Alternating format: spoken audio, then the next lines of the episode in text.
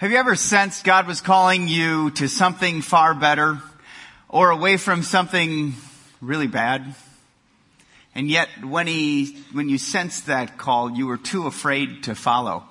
You see, that's what fear does to us. Fear robs us of God's best for us.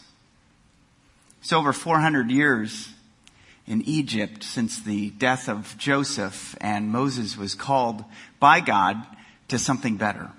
He was going to be the leader who moved Israel out of Egypt and into the promised land. God appeared to him in a supernatural burning bush telling him to do that. And Moses had all those fears. He just said, no, I'm not, I'm not eloquent at speech and I've got a bad history in the, in the background. You're asking me to go to a place I fled and then to lead that place I fled. And God said, remember, I'm with you and I will provide a spokesman for you and I will deliver my people who are in slavery out of Egypt into, into the land I promised them. So he steps out in faith, fearful faith at that, and appears before Pharaoh and says, God says, let my people go. We want to go out into the wilderness to worship God. And Pharaoh says, no, no. And as a matter of fact, since you even asked this, I'm going to make life worse. You don't get any straw to build bricks, so you're going to have to gather your own straw. He made life worse rather than better for the children of Israel. And then the people said, what in the world, Moses, are you doing? You made things worse for us. What's going on here? And God appeared to Moses again. And in Exodus chapter 6, we come across what he said to him. Look at Exodus chapter 6, beginning with verse 5. He says, Moreover, I have heard the groaning of the people of Israel, whom the Egyptians hold as slaves, and I have remembered my covenant. Say therefore to the people of Israel, I am the Lord and I will bring you out from under the burdens of the Egyptians, and I will deliver you from the slavery to them, and I will redeem you with an outstretched arm and with great acts of judgment. I will take you to be my people, and I will be your God. And you shall know that I am the Lord your God who has brought you out from under the burden of the Egyptians. I will bring you into the land that I swore to give Abraham and Isaac and to Jacob, and I will give it to you as a possession. I am the Lord. You see what God was telling them? He was telling them, I love you. You're mine. I promise to bless you and I will deliver you from the hand of the Egyptians and I will take you into that promise and I will deliver you the promised land that I promised your forefathers, Abraham, Isaac, and Jacob. Will you trust me? Will you follow me?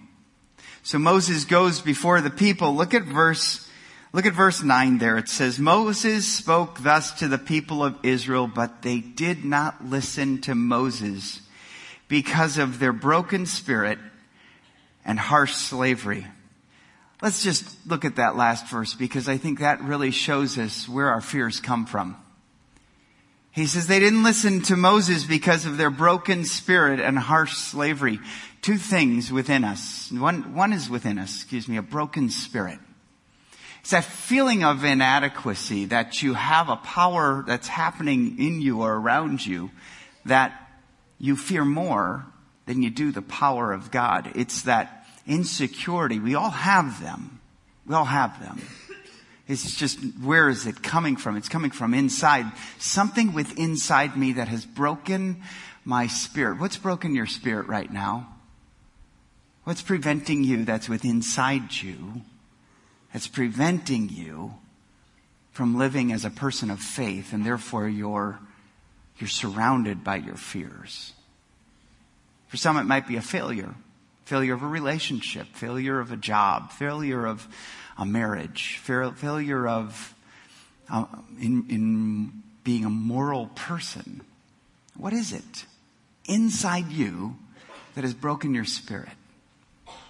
And then, because of harsh slavery, that's the fear of challenges around you. What's happening around you? Some of us go, boy, there's things within me, but it's caused by things that are happening around me. We've got corporate, you know, scale downs. We've got, we've got uh, an economy that's uncertain. We've got tension all around me, relational tension all around me, dysfunctional family all around me, dysfunctional friends all around me, a workplace that's not getting along I, these things are happening around me and I fear about them and I stay up at, late at night worrying about them and I have anxiety as I go through them. What is it that's happening within you? What is, is it that's happening around you that you fear and that you worry and that you're anxious about? I want you to write it down on your notes right now. What is it? Is it a person? Is it an event? Is it a fear of the future of what could happen? Write it down on your notes right now. If it's a name of someone that you're not trusting God with, if it's a circumstance, if it's a diagnosis you've just received, write it down. Because here's what I want to do today. I want to call you away from that fear and into faith. And I'm not the one who's going to do it. I'm going to allow the Holy Spirit to do it as we go to what's known in the scriptures as the pinnacle, the pinnacle of our security, the summit of our security in the Bible. You see, up to this point, we've learned in this series that we are loved. We're loved by a God who knows everything about us and chooses to love us anyway. We're loved by Jesus who loved us and gave up himself for us. That's what love is. It's the giving up of ourselves for someone else, not the getting it's in giving. We have also learned that we're forgiven. That God has taken our sin as far as the east is from the west, so has He removed our transgressions from us. And He's done it through Christ. Christ paid the price. And because of that, we have the righteousness of God in our lives. Thirdly, last week we learned that we're accepted that we have the favor of God, that we now have fellowship with God, and now we have the filling of the Holy Spirit to remind us that we're His son, we're His child. And we're called to live in that acceptance and not just accepting God's love in our lives, but also accepting others around us as Jesus welcomed us.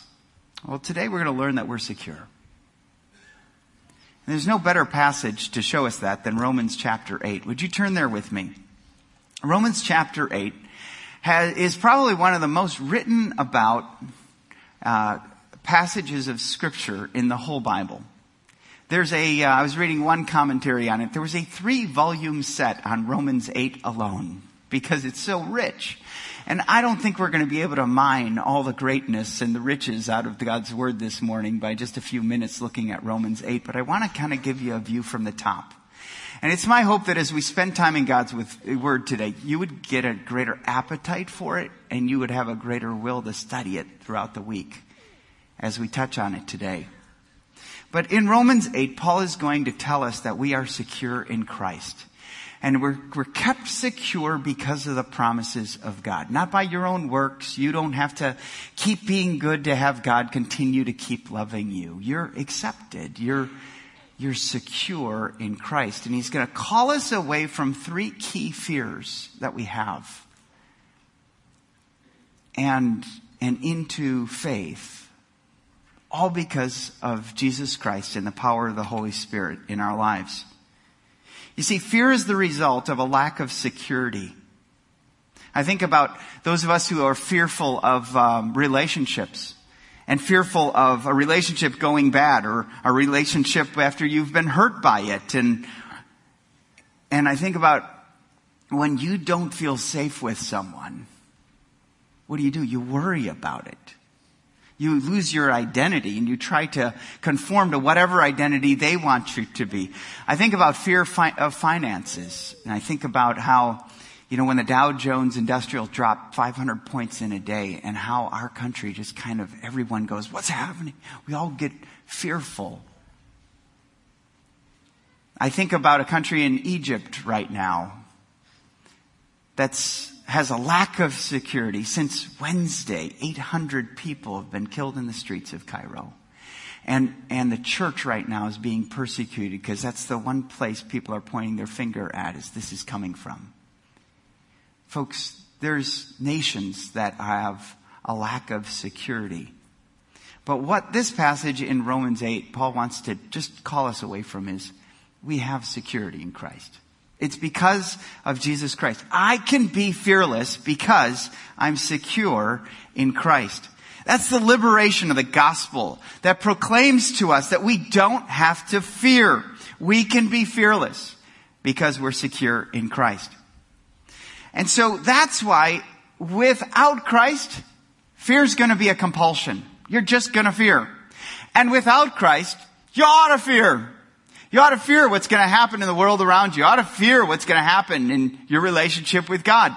But with Christ, fear is a choice. It's a choice.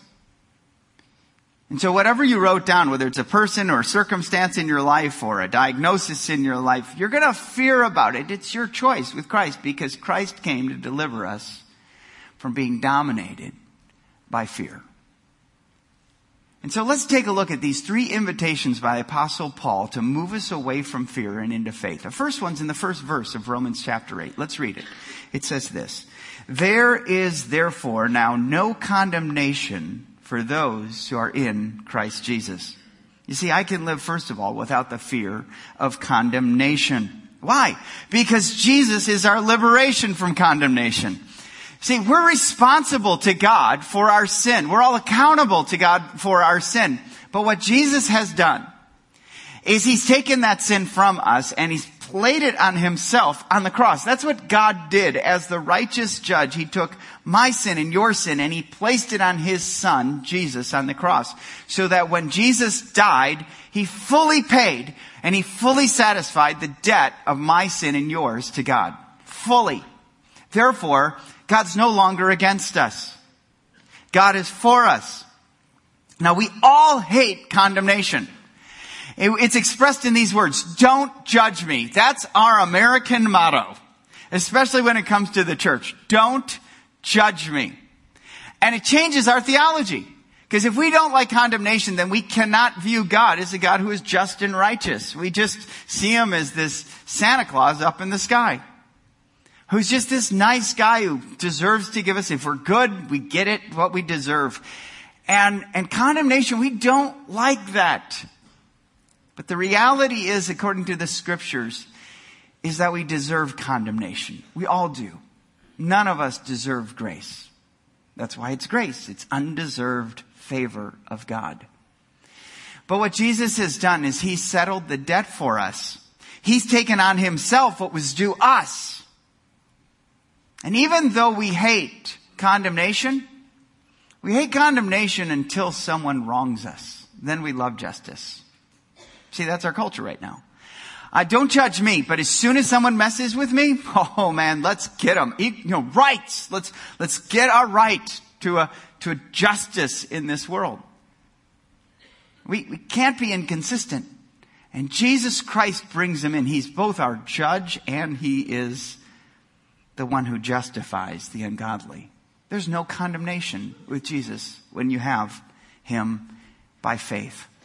Why? Because God is in you, Paul is going to say. God is in you. The Spirit of the living God is in you. And when you trust in Christ, you have no condemnation. Because of faith in Him, we don't have to live any longer controlled by the flesh. We have the option of living by the flesh or living by the Spirit. Paul calls us out of that. And he starts out with, Your heavenly Father is no longer against you. He's for you. And He's in you. He's put the Holy Spirit to live in our hearts. And that Holy Spirit's one of His ministries in our lives, one of His works in our life to remind us, you're no longer a slave to sin. You're a son. You're no longer have a slave master who's over you, who wants to destroy you. You have a heavenly father who wants to love you as his child you no longer have lost your inheritance. With Christ, you've gained your inheritance.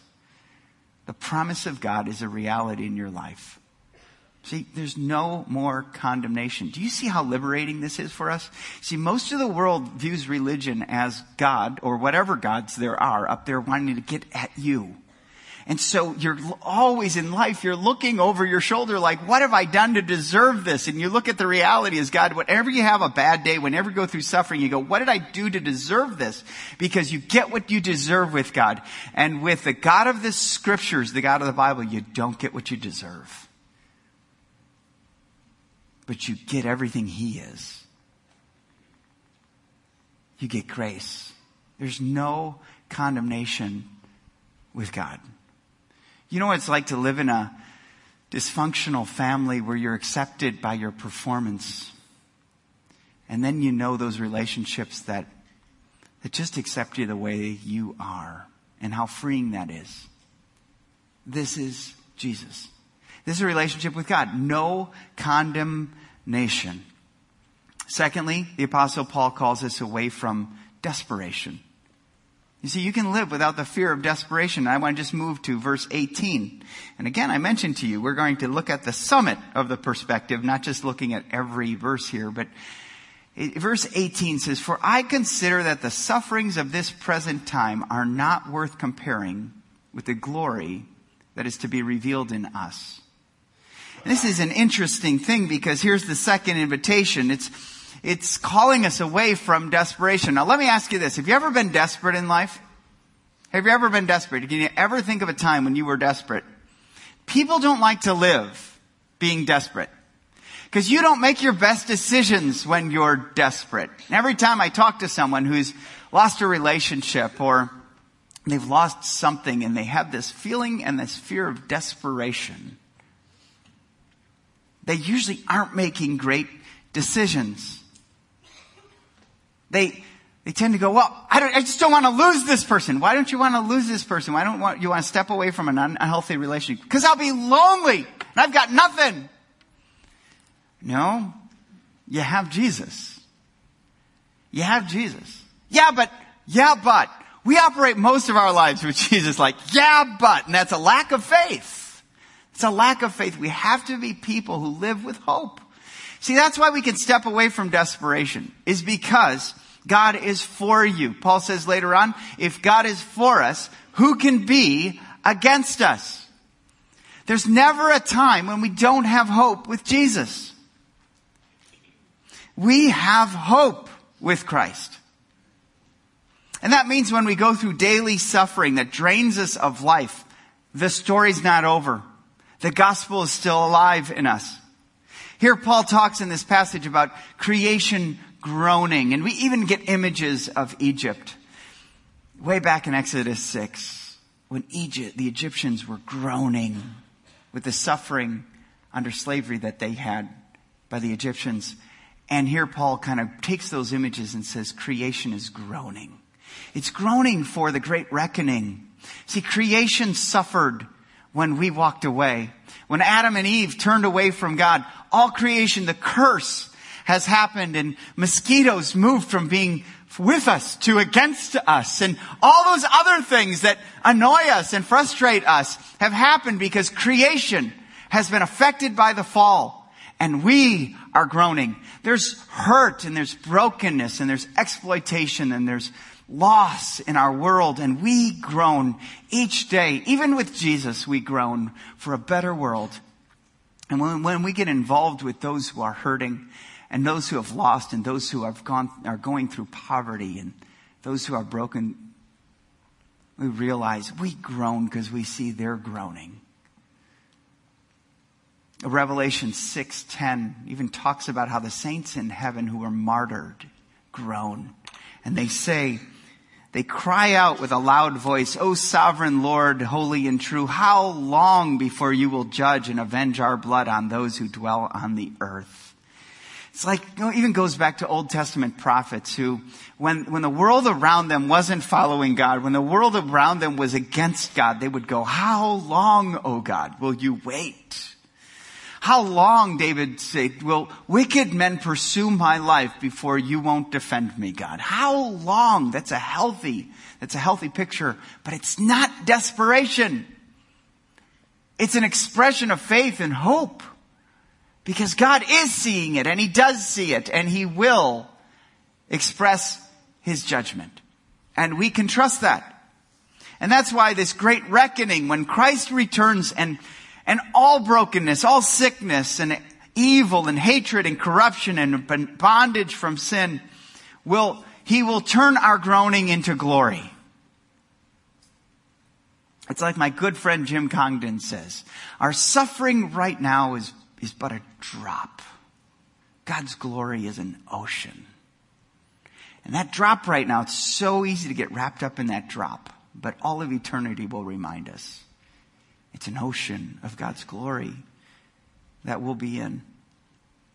So we don't have to live with fear of desperation. Paul, Paul didn't live with this. And he's going to list for us everything, everything that he could have been desperate about. He says, he said, what about tribulation, distress, persecution, famine, nakedness, danger, sword, any of those things? Can anything? And then he moves us into the next area. The next invitation out of fear, and that's the invitation out of the fear of separation. Can anything separate us from the love of God that is in Christ Jesus?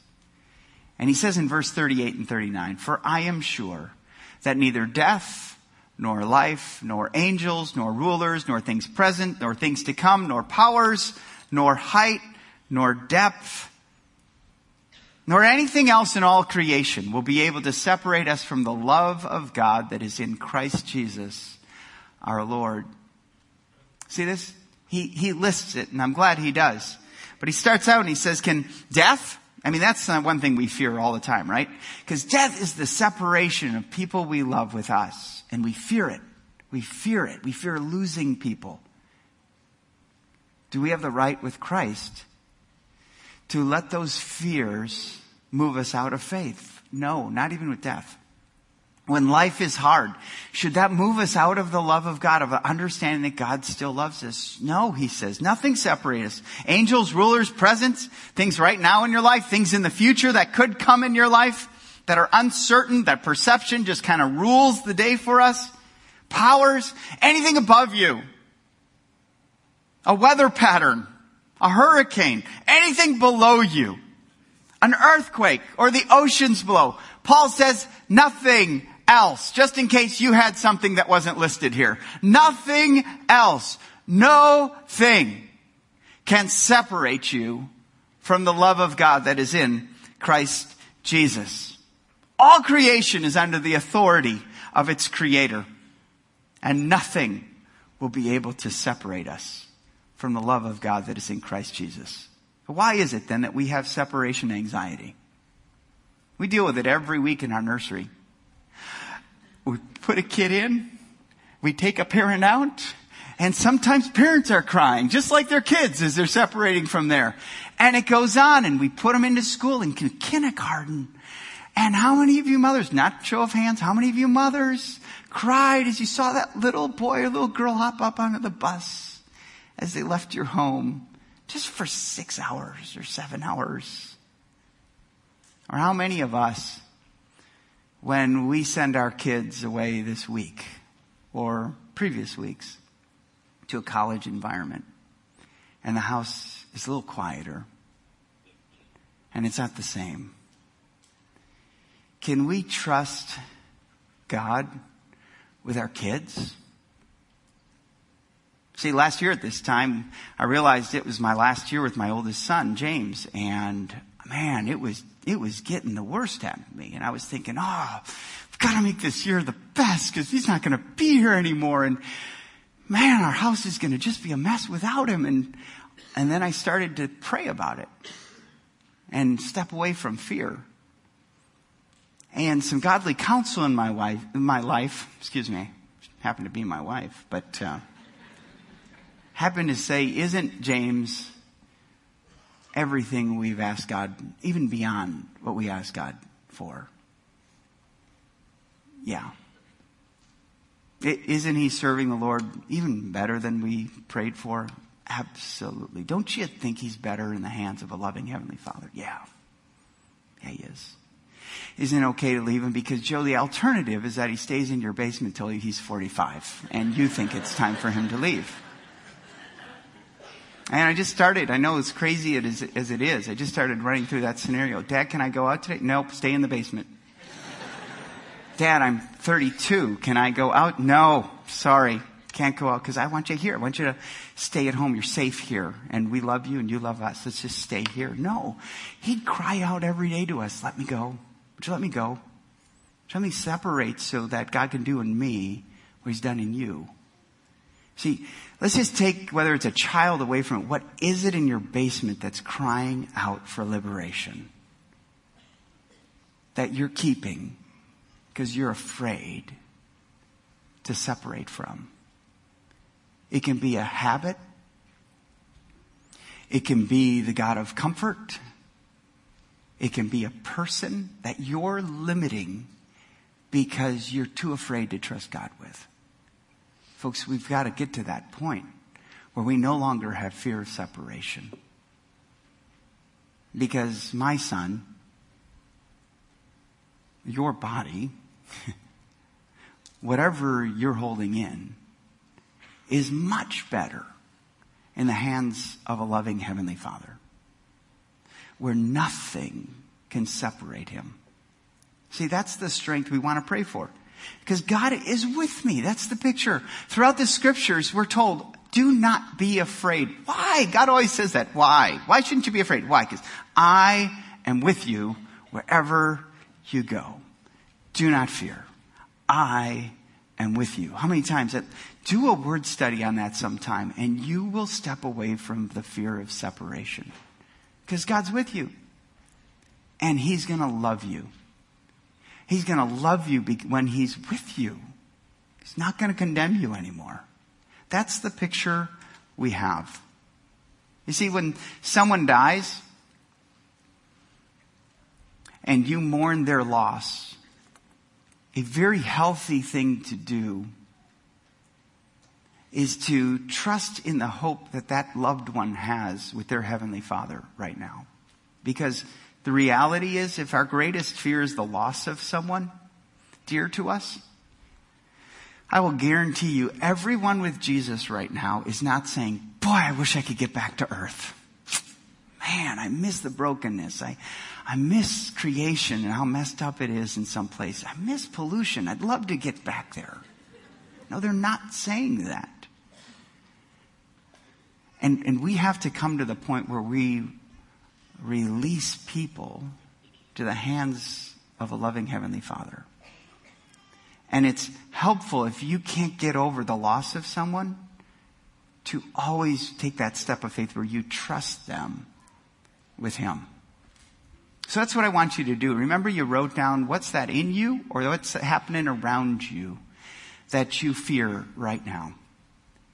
And I want you by faith to take that. Just hold that sheet of paper and then just hand that to the Lord. Just picture it going to Him. A God who you have no fear of condemnation, a life where you have no fear of desperation, and a, and a future where you should have no fear of separation. Folks, it's a choice now. You've been shown a way through the Holy Spirit to help guide you away from fear and into faith. We have to trust Him. Are you willing to do that? Let's just bow our heads right now and just say this to God. Whatever you wrote down there, I want you to say, God, I trust you with, and just name it, whatever you wrote down there.